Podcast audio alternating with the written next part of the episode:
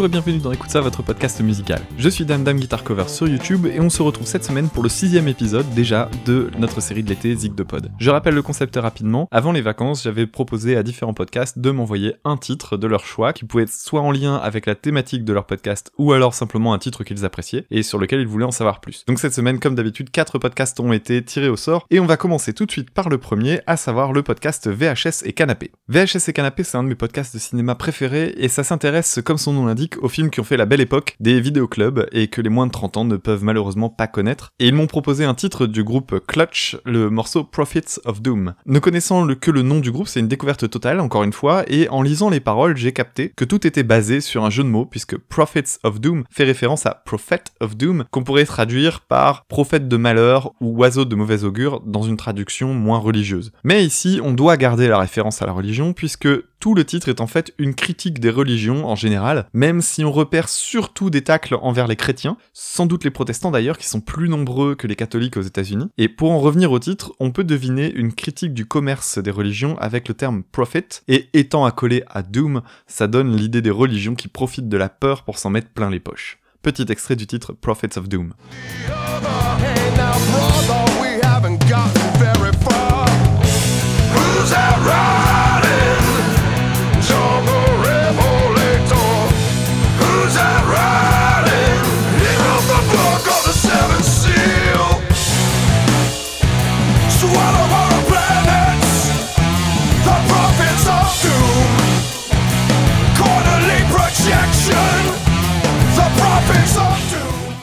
Il y a plein de références dans ce morceau qui nous sont complètement étrangères en tant qu'Européens. Et à un moment donné dans le texte, on parle d'une Econoline, qui est en fait une sorte de van de chez Ford, qui est apparemment beaucoup utilisée par les églises aux États-Unis. De la même manière, les dernières paroles Never trust the white man driving the black van, he's just saving all his voodoo for you, rappellent cette idée du van avec en plus un parti pris anticlérical avec cette référence au vaudou qui sous-entend que les prédicateurs sont des charlatans et des bonimenteurs. Cela dit, les autres religions ne sont pas en reste avec références aux livres sacrés et également aux différents chefs religieux, le calife, le rabbin et le prêtre. Un titre donc un poil sale gosse par son humour second degré et ses jeux de mots, mais qu'en est-il de la musique? Eh ben, on est face à un morceau de hard rock assez classique en fait. Sans trop entrer dans les détails, les riffs sont construits sur une gamme très utilisée en blues et en rock qu'on appelle la gamme pentatonique. Je vais pas vous faire un cours sur la question. Retenons simplement que sa plus grosse qualité est en fait d'être une gamme très simple puisque basée sur seulement 5 notes. Penta veut dire 5 en grec, donc pentatonique, la gamme a 5 notes. Et en fait, cette pentatonique, vous la connaissez très bien si vous écoutez un petit peu de rock et de métal, puisqu'elle y est utilisée depuis toujours, et si vous voulez mon avis de sale c'est un peu à cause d'elle que je peux pas saquer plein de groupes des années 70, comme par exemple Led Zeppelin. En fait, cette gamme offre pas mal de possibilités et elle est souvent utilisée en impro. Du coup, quand on la connaît et qu'on en connaît les schémas, eh ben on se sent très très vite en terrain connu. Ça ne veut pas dire que l'utilisation de la penta est à proscrire, simplement un titre qui est basé sur la pentatonique ne me semblera jamais vraiment inventif. À défaut d'être efficace, ça peut être un morceau qui me plaît beaucoup, mais pour autant je peux reconnaître que bon bah ça, ça me fait pas sauter au plafond non plus. Et bah c'est le cas avec ce titre de Clutch, parce que dedans j'ai entendu du Metallica, du Black Sabbath, du Audio Slave, du Rage Against the Machine et pas grand chose de nouveau, à part éventuellement la voix du chanteur que j'ai bien aimé. Alors, c'est cool, ça fait bien le job, c'est sympa à jouer, mais comme dirait Dagonet dans Camelot. Il a pas inventé le plat de la main morte, celui-là. Hein de quoi? C'est pas ça qu'on dit? Si, si, c'est ça. C'est exactement ça.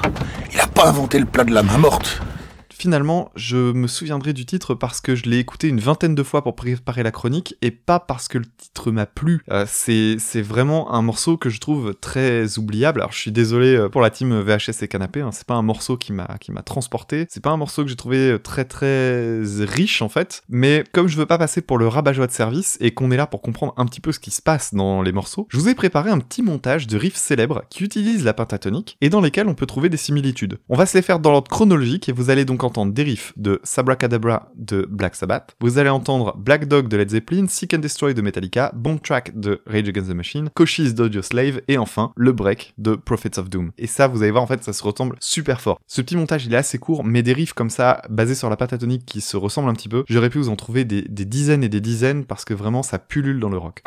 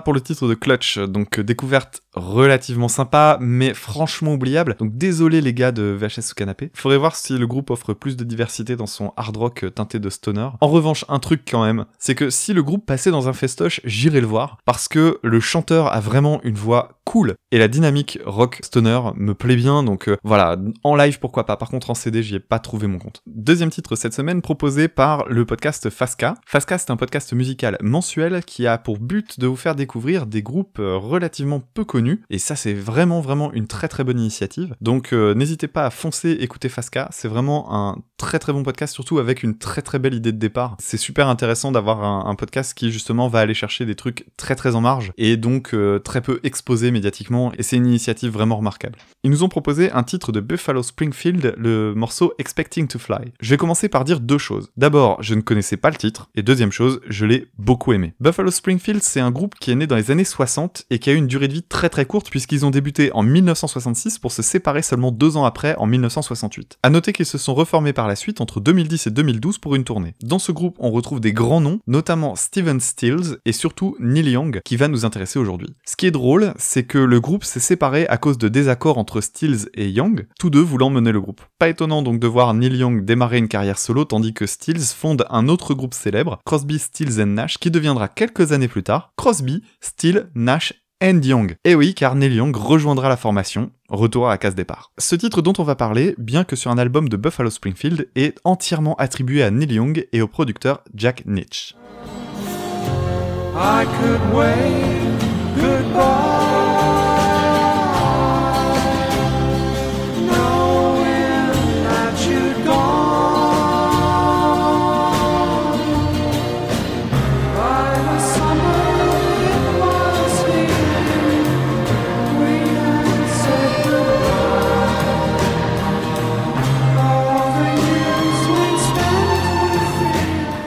Je vais pas m'attarder sur les paroles qui sont volontairement assez opaques et les personnes natives s'accordent à dire qu'il y aurait plusieurs interprétations. Difficile pour moi de disséquer tout ça sans faire de gros gros contresens donc je vais pas m'y risquer. En revanche j'ai trouvé une interview de Nietzsche dans laquelle il explique que Neil Young était assez peu à l'aise au moment d'enregistrer le titre dont les paroles doivent être semble-t-il assez intimes. Parlons donc tout de suite du producteur du titre, Jack Nietzsche, qui a ici également le rôle d'arrangeur puisque c'est lui qui a composé et ajouté les parties orchestrales tout en finesse que l'on entend au moment des refrains. Il y a aussi un autre instrument un petit peu étonnant, le basson à la fin du morceau, et on retrouve cet instrument dans les orchestres symphoniques. C'est un joli travail de texture, avec cette idée que le son n'est jamais trop appuyé, c'est un détail. Et ce genre de détail, ça met en avant le travail d'arrangeur dont je parlais dans le troisième épisode de Zig de Pod à propos de Bertrand Burgala. La première chose qui m'a frappé dans le titre, c'est l'utilisation d'une style guitare qui est une sorte de manche de guitare que l'on joue de façon horizontale, posée devant soi, et souvent au doigt avec ce qui s'appelle un bottleneck.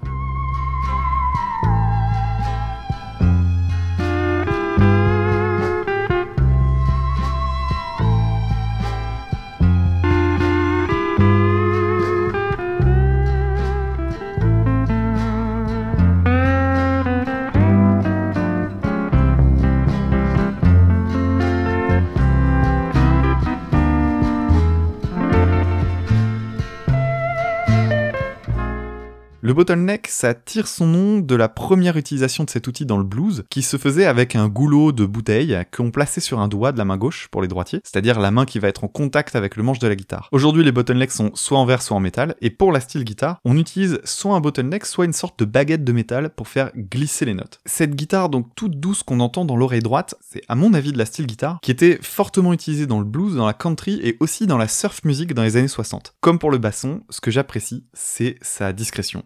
Détail que j'ai aimé, la répartition spatiale des instruments. Comme pas mal de titres enregistrés dans les années 60, les instruments sont répartis dans les oreilles. C'est le cas des Beatles par exemple pour citer le plus connu. Et du coup, si vous faites attention, la guitare d'accompagnement commence dans l'oreille droite pour laisser la style guitare à gauche avant de s'inverser au deuxième couplet. C'est assez étonnant et quand on le sait, bah, ça donne un petit truc en plus, moi c'est vraiment le genre de détail que j'adore. Parlons un peu maintenant de l'ambiance du titre. La suite d'accords du couplet est intéressante parce qu'elle donne l'impression de quelque chose qui oscille entre le majeur et le mineur. Elle commence d'abord par un Do suivi d'un Sol mineur et ça va donner quelque chose de relativement triste à l'oreille.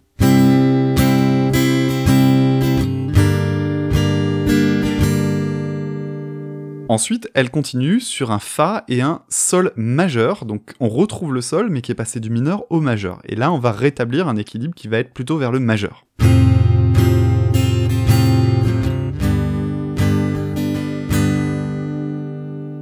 Le refrain, quant à lui, va vraiment aller vers le mineur. On va commencer par un Do mineur, ensuite un Fa, un Si bémol et un Mi bémol. Et ça va donner ça.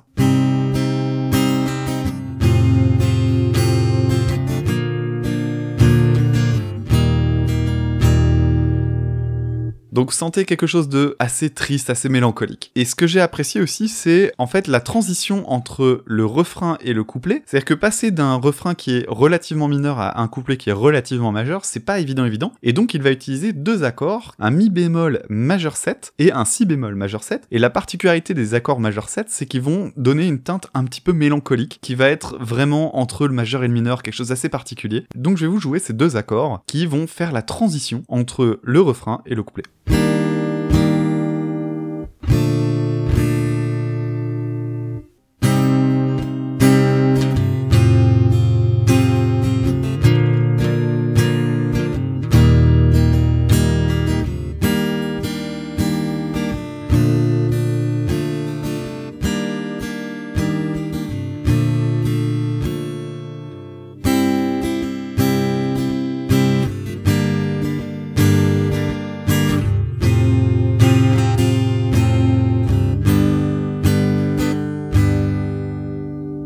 Voilà, donc une très belle suite d'accords en fait dans ce morceau. On continue avec le troisième titre de cette semaine, un titre proposé par le podcast 24 FPS. 24 FPS, c'est un podcast de cinéma qui a comme particularité de séparer l'émission en deux parties, donc la première partie sans spoiler et la seconde partie avec spoiler, histoire de ne pas vous gâcher le plaisir, surtout si vous êtes intéressé par le début de la conversation, pouvoir arrêter l'émission, regarder le film et revenir sur la deuxième partie. Alors ils nous ont proposé un titre de Armored Saint, un morceau qui s'appelle An Exercise in Debauchery. Armored Saint, déjà encore un groupe inconnu au bataillon, il s'agit en fait d'un groupe de heavy metal qui a une carrière faite d'interruptions et de reprises, parce que le chanteur John Bush a également officié dans le groupe Anthrax, et tant qu'il était avec Anthrax, Armored Saint était en sommeil. Le titre proposé par 24 FPS est très classique dans sa formule. On a un riff bien agressif, qui est basé sur la corde la plus grave à vide, qui est en, mi bémol, c'est-à-dire un demi-ton plus grave qu'un accordage classique, quelque chose de très très courant dans le métal, et plein de solos de partout. Le thème en revanche de la chanson est vraiment étonnant. On va pas se mentir, le monde du métal est quand même un univers super beauf, et loin d'être le plus progressiste. J'ai déjà évoqué le milieu straight edge dans le podcast, qui est un mouvement engagé avec des valeurs humanistes, qui évite les drogues, l'alcool, le sexe débridé, etc. Eh bien ça, c'est une niche. Sans aller jusqu'à dire que tous les hardos sont des Patrick Sébastien en puissance, il faut reconnaître que c'est un milieu très beauf. Les à poil gueuler toutes les deux secondes en public pendant les lives, les membres féminins des groupes qui sont sifflés, les attouchements pendant les slams, etc. Pour avoir vécu des dizaines de concerts de métal depuis mon adolescence, je peux vous assurer que c'est la face cachée de toute cette sympathie qu'on vante tout le temps. Il y a qu'à voir le mauvais goût et la misogynie de groupes comme Steel Panther par exemple pour voir jusqu'où ça peut aller. Et pourquoi je vous dis ça? Eh bien parce que le clip du titre était vraiment mal parti puisqu'on y voit un gars devant son ordi en train de se toucher devant des sites porno. Et là je me dis oh là là là, je vais devoir trouver des trucs positifs sur ce truc là. Et puis j'ai lu les paroles et elles sont vraiment très très éloignées de ce que je pensais. Le titre parle en fait de tout ce qui est lié à la consommation de pornographie dans notre société. L'addiction, l'accessibilité, le sentiment d'être à l'abri derrière son écran, le fait de se dire que c'est pas très grave alors que ça peut bousiller des relations. Bref, un texte vraiment très dur, très moralisateur en fait, et qui pousse à réfléchir. D'ailleurs, ça plaît pas à tout le monde vu les commentaires sous les vidéos de personnes qui râlent quand un groupe de rock les met face à leurs habitudes. Idée vraiment originale et qui va vraiment à l'encontre de la pensée dominante qui est globalement beaucoup plus complaisante à propos de cette question. C'est une vraie prise de position et une vraie prise de risque, donc rien que pour ça, bravo au groupe.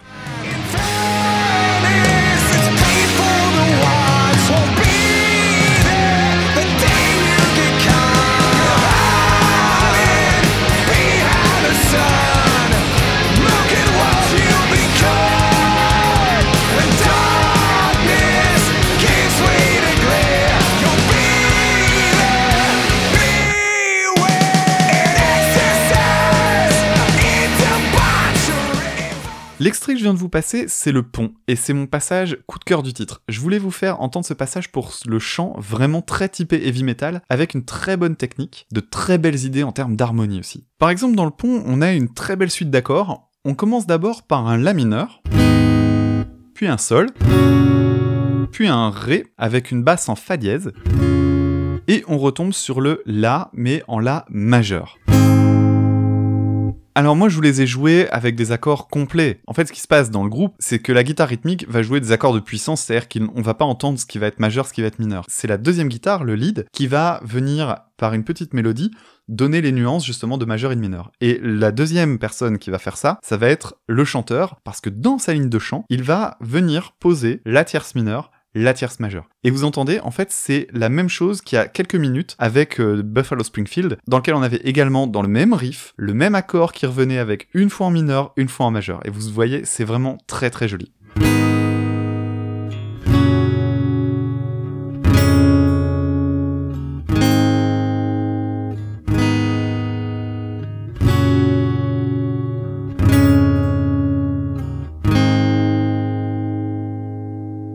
Autre chose intéressante dans le pont, à ce moment-là, la basse, qui tient une place très très importante. Elle est très groovy, beaucoup plus libre que pendant les couplets où elle double la guitare, et plus dynamique encore que pendant les refrains. D'ailleurs, il y a une chose dans ce titre qui est suffisamment rare pour être signalée, un solo de basse. Avec en plus de ça, plein d'effets, et évidemment, qui dit solo, dans un groupe de métal, lié à Anthrax en plus, je suis obligé d'ouvrir une parenthèse Cliff Burton. Le type d'effet et le phrasé du bassiste m'a rappelé le fameux solo de Cliff Burton, premier bassiste de Metallica mort dans un accident de bus au cours du d'une tournée avec Anthrax, Le Monde est petit, et son morceau Anesthesia Pulling Teeth, petit extrait donc de ce solo de basse mythique dans le milieu du métal.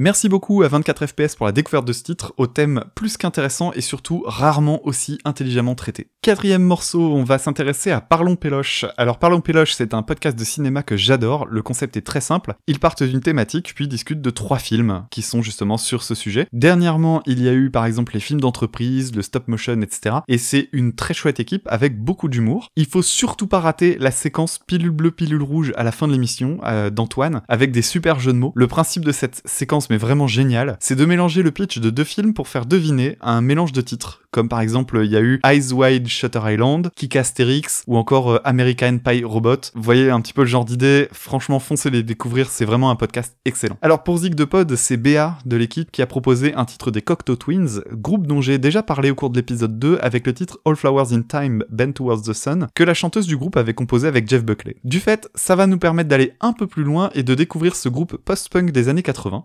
Pour un titre d'une gaieté folle, le titre Wax and Wayne.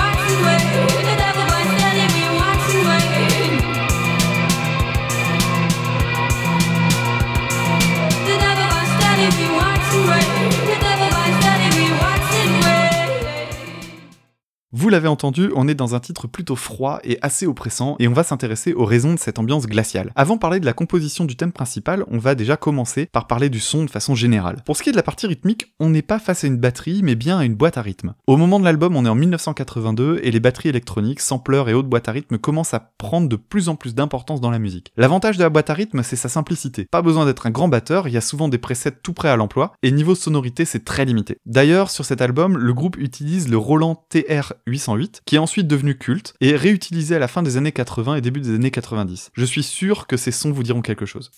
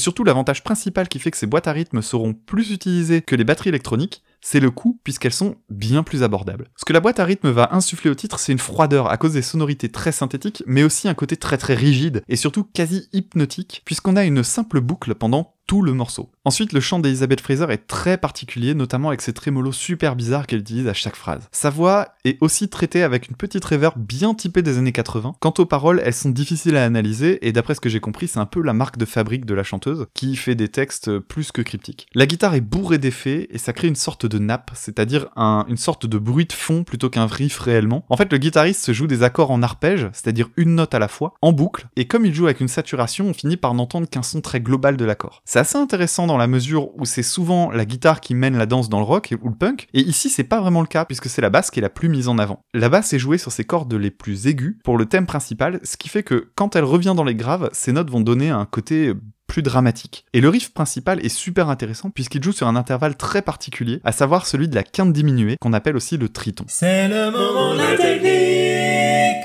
Le triton, c'est donc le nom qu'on donne lorsque deux notes sont séparées de trois tons. Si je pars d'un Fa, J'ajoute un ton pour arriver en Sol, un autre pour arriver en La, et un dernier pour arriver en Si.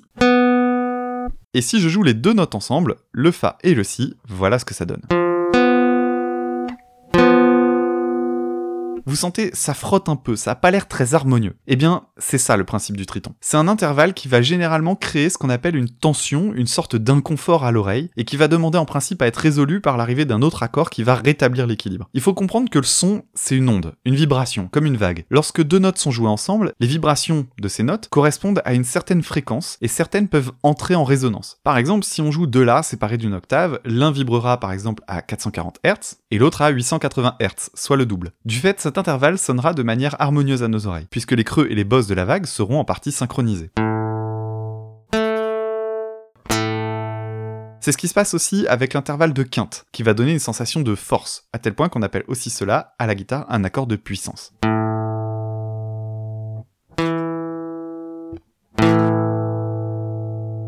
Le triton, quant à lui, va sonner de manière instable.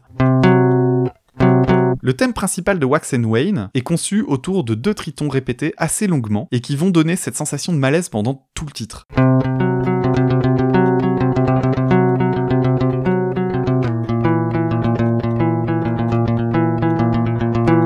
Si on ajoute à ça les dissonances créées à la fois par le chant et la guitare, on est vraiment dans un titre qui a vocation à mettre dans l'inconfort. Et ça marche très bien, surtout quand on ajoute à ça le côté hypnotique dont je parlais tout à l'heure. Alors on aime ou on déteste, mais moi j'adore ça. En fait, j'ai toujours beaucoup aimé ces sonorités décalées et le triton fait partie de mes intervalles favoris quand il est bien utilisé. La légende voudrait que cet intervalle fût interdit au Moyen Âge. Alors interdit non, rien ne le prouve, mais c'est quelque chose qu'on retrouve beaucoup sur le net. Mais disons qu'il n'était que peu utilisé dans des cas très précis parce qu'il suscitait en fait beaucoup d'inconfort. Tant d'inconfort qu'on l'a baptisé Diabolus in Musica, le diable dans la musique. Attention quand même parce que contrairement aux croyances populaires partagées sur le net, bah, le triton n'a rien à voir avec un côté incantatoire ou quoi que ce soit d'autre. Simplement, notre construction culturelle fait qu'il est associé à certains concepts et la formulation Diabolus in Musica va forcément induire un côté maléfique. Il faut dire que quand on écoute l'intro du titre Black Sabbath, du groupe Black Sabbath, on va forcément être plongé dans une ambiance horrifique. Petit extrait de ce titre qui vous fait entendre un des tritons les plus connus dans l'univers du métal.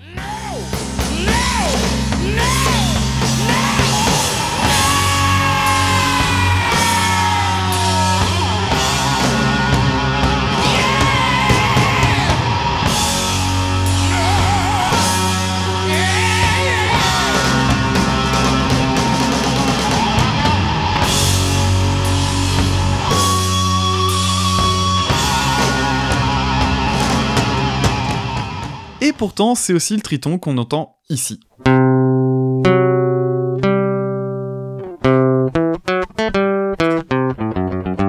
Ici, le triton est résolu par la quinte qui arrive juste après, et ça donne une sensation fantastique, dont Danny Elfman a le secret pour le thème des Simpsons. Voilà pour ce titre des Cocteau Twins qui m'aura permis de faire un nouveau point sur la quinte diminuée, alors merci beaucoup à Béa pour cette proposition. Voilà pour ce sixième numéro de notre série Zig de Pod, on se retrouve la semaine prochaine pour la suite, et d'ici là vous pouvez nous retrouver sur les réseaux sociaux, via Twitter, at écoute ça, e e du bas c-a, ni accent ni cédille, vous pouvez nous envoyer des mails à écoute podcast at gmail.com, nous retrouver sur le site Podmust sur lequel je vous invite à cliquer sur la petite flèche pour nous faire remonter dans les classements, mais également de le faire sur iTunes avec son système d'étoiles et patati patata. Et bien entendu, parler de nous autour de vous, ça fera toujours très très plaisir. On se retrouve donc la semaine prochaine pour la suite. À très bientôt.